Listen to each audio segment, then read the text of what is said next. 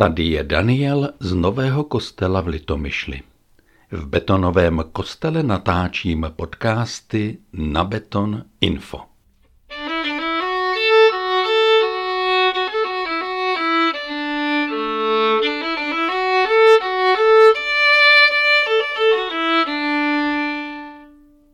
Při rozloučeních a pohřbech si lidé tisknou ruku. Dnes tedy možná loket se slovy upřímnou soustrast. A říká se tomu kondolování od latinského kon společně a dolere bolet. Zvláště mladí lidé cítí v pohřebních síních zmatek. Určitě ne bolest podle střihu těchto slov ze začátku 20. století anebo ještě dřívější doby. A nějaké kondolování, obecně každý formální projev je jim prostě cizí. Ale ne, nejsou necitliví, jen si neví rady a babička či někdo jiný jim valem chybí třeba po týdnu anebo po měsíci, ale určitě ne na povel.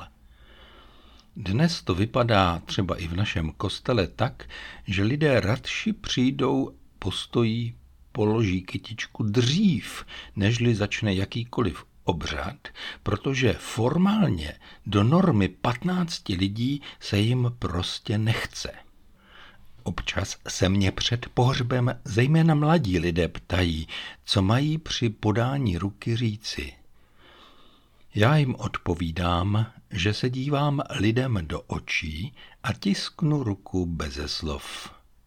A pokud se to hodí, řeknu něco, co si skutečně myslím. Často přeji boží potěšení.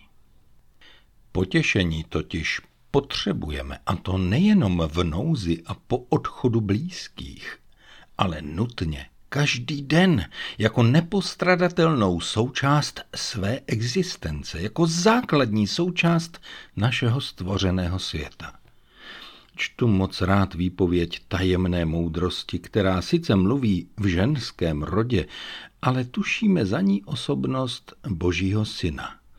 Říká, Hospodin mě vlastnil jako počátek své cesty, dříve než co konal odedávna. Od věků jsem ustanovena, od počátku, od pravěku země. Ještě nebyly propastné tůně, když jsem se zrodila, ještě nebyly prameny vodami obtěžkány. Když ještě hory byly ponořeny, před pahorky jsem se narodila.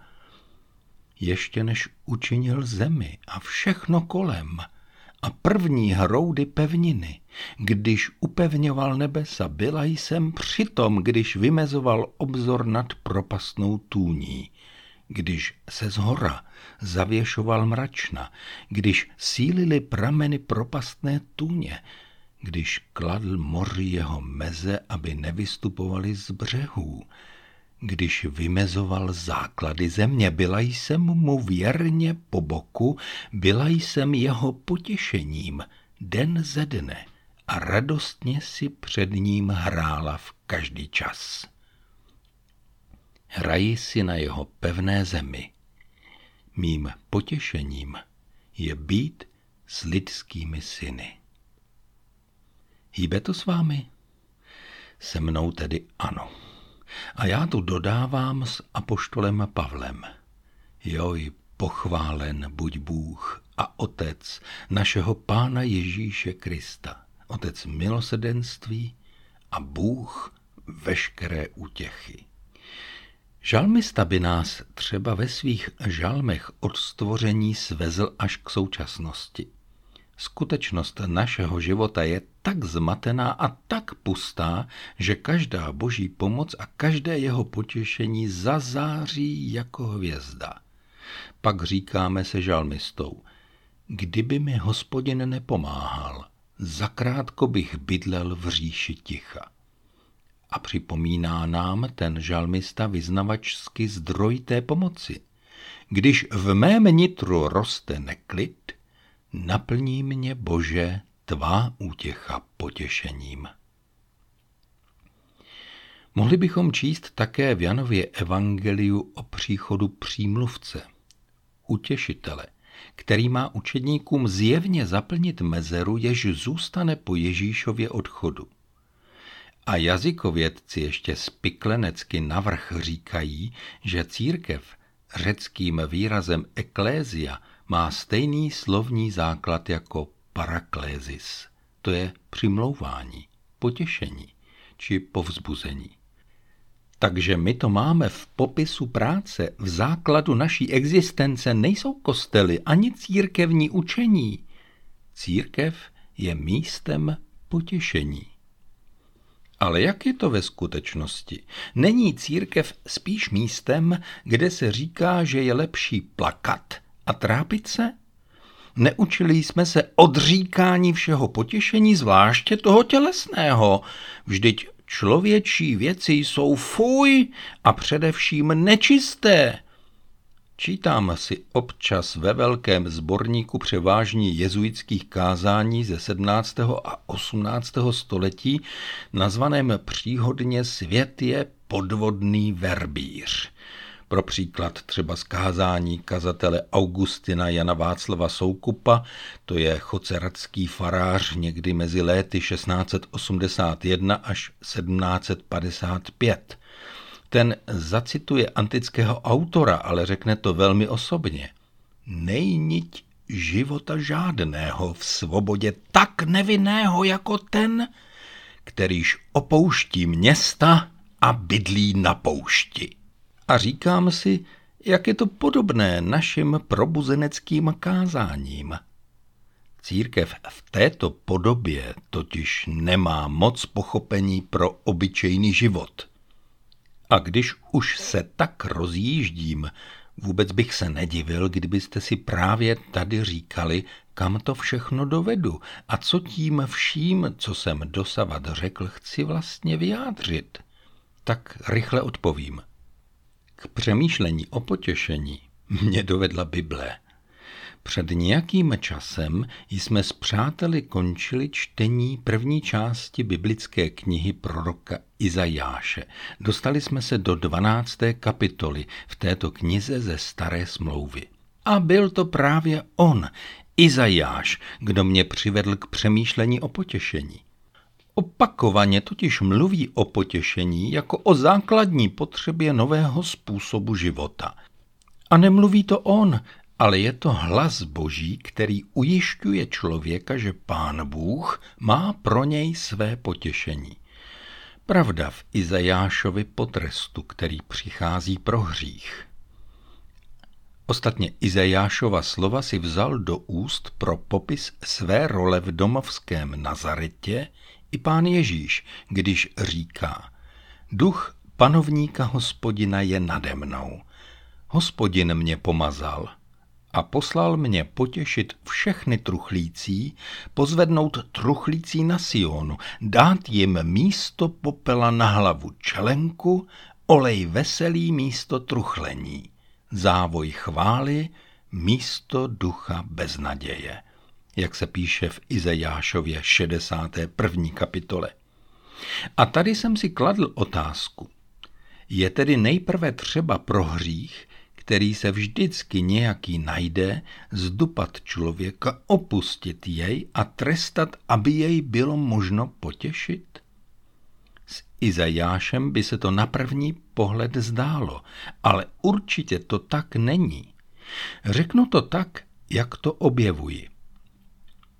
Navzdory hříchu, který se nás tak lehko přidrží, se pán Bůh nikdy nevzdá původního úmyslu, jímž je právě potěšení. A říká to formou jakoby osobního rozhovoru lidem, kteří jsou vystaveni skutečnosti běžného lidského života. Já, já jsem váš utěšitel. Proč se tedy bojíš člověka, jenž umírá, lidského syna, který je jak tráva? Zapomínáš na hospodina, který tě učinil, který roztáhl nebesa a položil základy země? Proč máš neustále, po celé dny, strach ze vzteku utiskovatele, který ti chystal zkázu? To je zase Izajáš 51. Je to tedy sám Pán Bůh, který je potěšením. On řídí vyplavování hormonů slasti. Počítal s nimi už od stvoření a nevzal nám je ani po pádu v ráji. Takže potěšení není hříchem? Není. Naopak. A každý dobrý vůdce, otec, správce veřejných věcí by měl počítat s tím, že na člověka více než zákazy platí povzbuzení, poděkování, potěšení a obyčejná důvěra. Ale já tu nemluvím k vládě a jejím ministrům. Mluvím o potěšení a o povzbuzení k obyčejným lidem, kteří mají zvládnout nejbližší den. Jak potěšení a péči zprostředkovat druhým a jak jej dopřát sobě samému? Tak potěšení pro druhé. Přátelé, možná si to také uvědomujete, že funguje taková ekonomie potěšení. Abys mohl dávat, potřebuješ dostávat. Je to tak se vším. Dávání začíná přijímáním. Bůh dává motiv k tomu, abychom podrželi a povzbudili druhé tak, že do nás investuje svůj zájem. Přece se v srdci Evangelia píše, že tak Bůh miloval svět, že dal svého milovaného syna. Znáte to z Evangelia Janova ze třetí kapitoly v 16. verši. Říká to apoštol Pavel také takto – On nás potěšuje v každém soužení, abychom i my mohli těšit ty, kteří jsou v jakékoliv tísni. Tou útěchou, jaké se nám samým dostává od Boha. A ještě to v zápětí zopakuje. Docházíme-li útěchy, je to zase k vašemu povzbuzení. To vám dá sílu, abyste vydrželi stejné utrpení, v jakém jsme my. To je Citace z druhého dopisu korinským z první kapitoly. Je tu ekonomie potěšení. No nejdřív tedy načerpej, abys měl z čeho dávat. A neboj se, když budeš dávat, budeš i čerpat. Platí to. Pak radím, dávej osobně. Ne každého povzbudí kytička anebo nějaký dárek se srdíčkem. Ne každého potěší knížka, protože se ve své úzkosti nedokáže soustředit ke čtení. Téměř nikoho nepovzbudí poplácávání po zádech a množství žoviálních řečí. Ty většinou končívají tím, že vykládáme, jak jsme měli taky to, co prožívá trpící, lačný a unavený člověk před námi. Prostě mluvíme o sobě. Prosím tě, nejdřív s tím člověkem buď. Zkus vyposlechnout, vypozorovat, co ten druhý potřebuje. A pak teprve jednej. Učebnicí takového naslouchání a takového potěšení je kniha Job. A naposled, když chceš potěšit druhé, nedávej jim to, co ti přebývá, a co jim chceš dát, protože prostě chceš něco dát. Musí se přece něco dát. To je moc laciné. I když takový dárek může být extra drahý. Dávej to, co skutečně potřebuje. A nemusí to být ani to, o čem stále mluví. Třeba tím mluvením dává najevo, že chce, aby se jen někdo zajímal o to, o čem přemýšlí a co se mu líbí. To je zvláště důležité, když se pokoušíme povzbudit někoho napříč kulturami.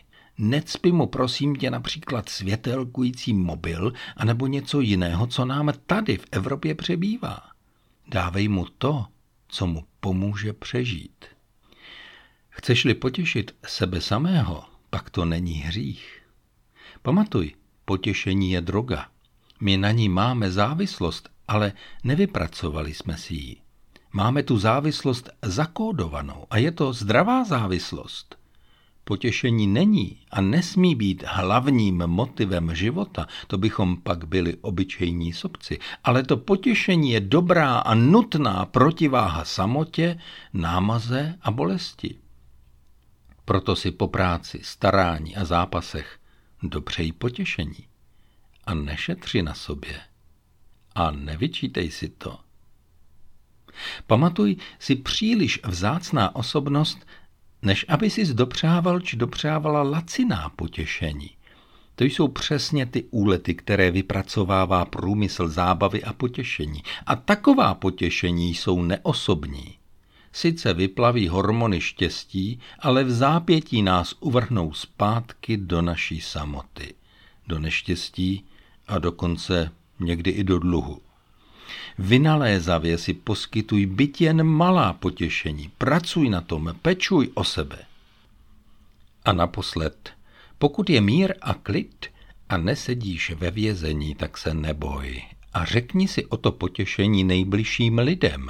Mluv o svých potřebách. Já vím, je to tak přízemní, ale je to tak potřebné. Ta ochota říci si o potěšení má hezký příklad i v Nové smlouvě.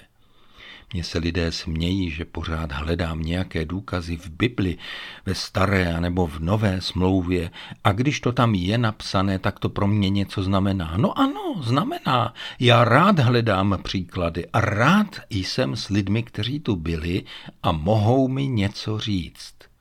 Tak například apoštol Pavel ve svém velmi osobním dopisu žádá jakéhosi Filemona, aby netrestal svého uprchlého otroka Onezima, kterého mu zpět posílá. Žádá, aby Onezima přijal zpět jako bratra v Kristu. A teď zacituji ten biblický text. Ano, bratře Filemone, udělej mi tu radost v pánu. Potěš mé srdce v Kristu, žádá Pavel. Úplně obyčejně si o to řekl. A není v Bibli zcela jistě sám, tak si třeba najděte knihu Růd a všimněte si, jak si ta žena o to potěšení říká. Nakonec to všechno radši zopakuji. První bude ten výkřik k nebesům spolu s apoštolem Pavlem. Pochválen buď Bůh a Otec našeho Pána Ježíše Krista, Otec milosrdenství a Bůh veškeré útěchy. Potom útěcha, celé to chemické dobrodružství našich hormonů, které nás zaplavují ve štěstí, je božím dílem. Není to ďáblova past. Pán Bůh to plánoval. A proto z toho čerpej a zprostředkovávej potěšení druhým. Povzbuzuj je, postav se za ně, ale citlivě, osobně a svědomím, že nikdy nezůstaneš zkrátka. Počítej s ekonomí potěšení. Někdy a někde získáš zase ty. Prosím tě, nezapomínej na sebe. I ty potřebuješ potěšení a nezbytnou část tohoto nároku si můžeš splnit sám anebo sama. A co nemůžeš naplnit sám anebo sama, o to si obyčejně řekni. A tady dostává nový význam pamatovat na vdovy a sirotky, jak by to asi řekla stará smlouva, tedy na ty, které máme v dosahu. A moderně řečeno, tady dostává nový význam také myslet na ty, kteří jsou sami a mimo náš dosah izolováni v chudých částech světa, často v různých formách nesvobody. Lidé čekají na boží potěšení. A tak se za ně přimlouvejme. Pane Bože, ty jsi si s tou modlitbou začal. A my se tu jen spojujeme a přidáváme se ke tvému zájmu o člověka. Objevujeme tvou péči a s úctou zíráme, jak důkladně myslíš na všechny naše potřeby. To ty zachraňuješ Dovol, abychom s tebou mluvili o tom, na co si vzpomeneme, protože ty myslíš na všechno. A teď prosím přidejte potřebu svého potěšení a potřebu potěšení těch druhých. Postavte se za všechny, kteří jsou sami, za všechny, kteří jsou unaveni.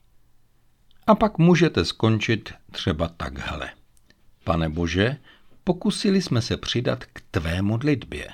Určitě by to bylo na dlouhý rozhovor, ale teď chceme zase chvilku naslouchat a prosíme tě, abys vyslyšel naše prozby s pochopením a citem. Zatáhni do této komunikace ještě další lidi, organizuj nás a propojuj nás. Vždyť ty, dobrý Bože, máš dobrou síť se svým synem ve společenství Ducha Svatého. Totiž tam žiješ a kraluješ na věky věků. Amen.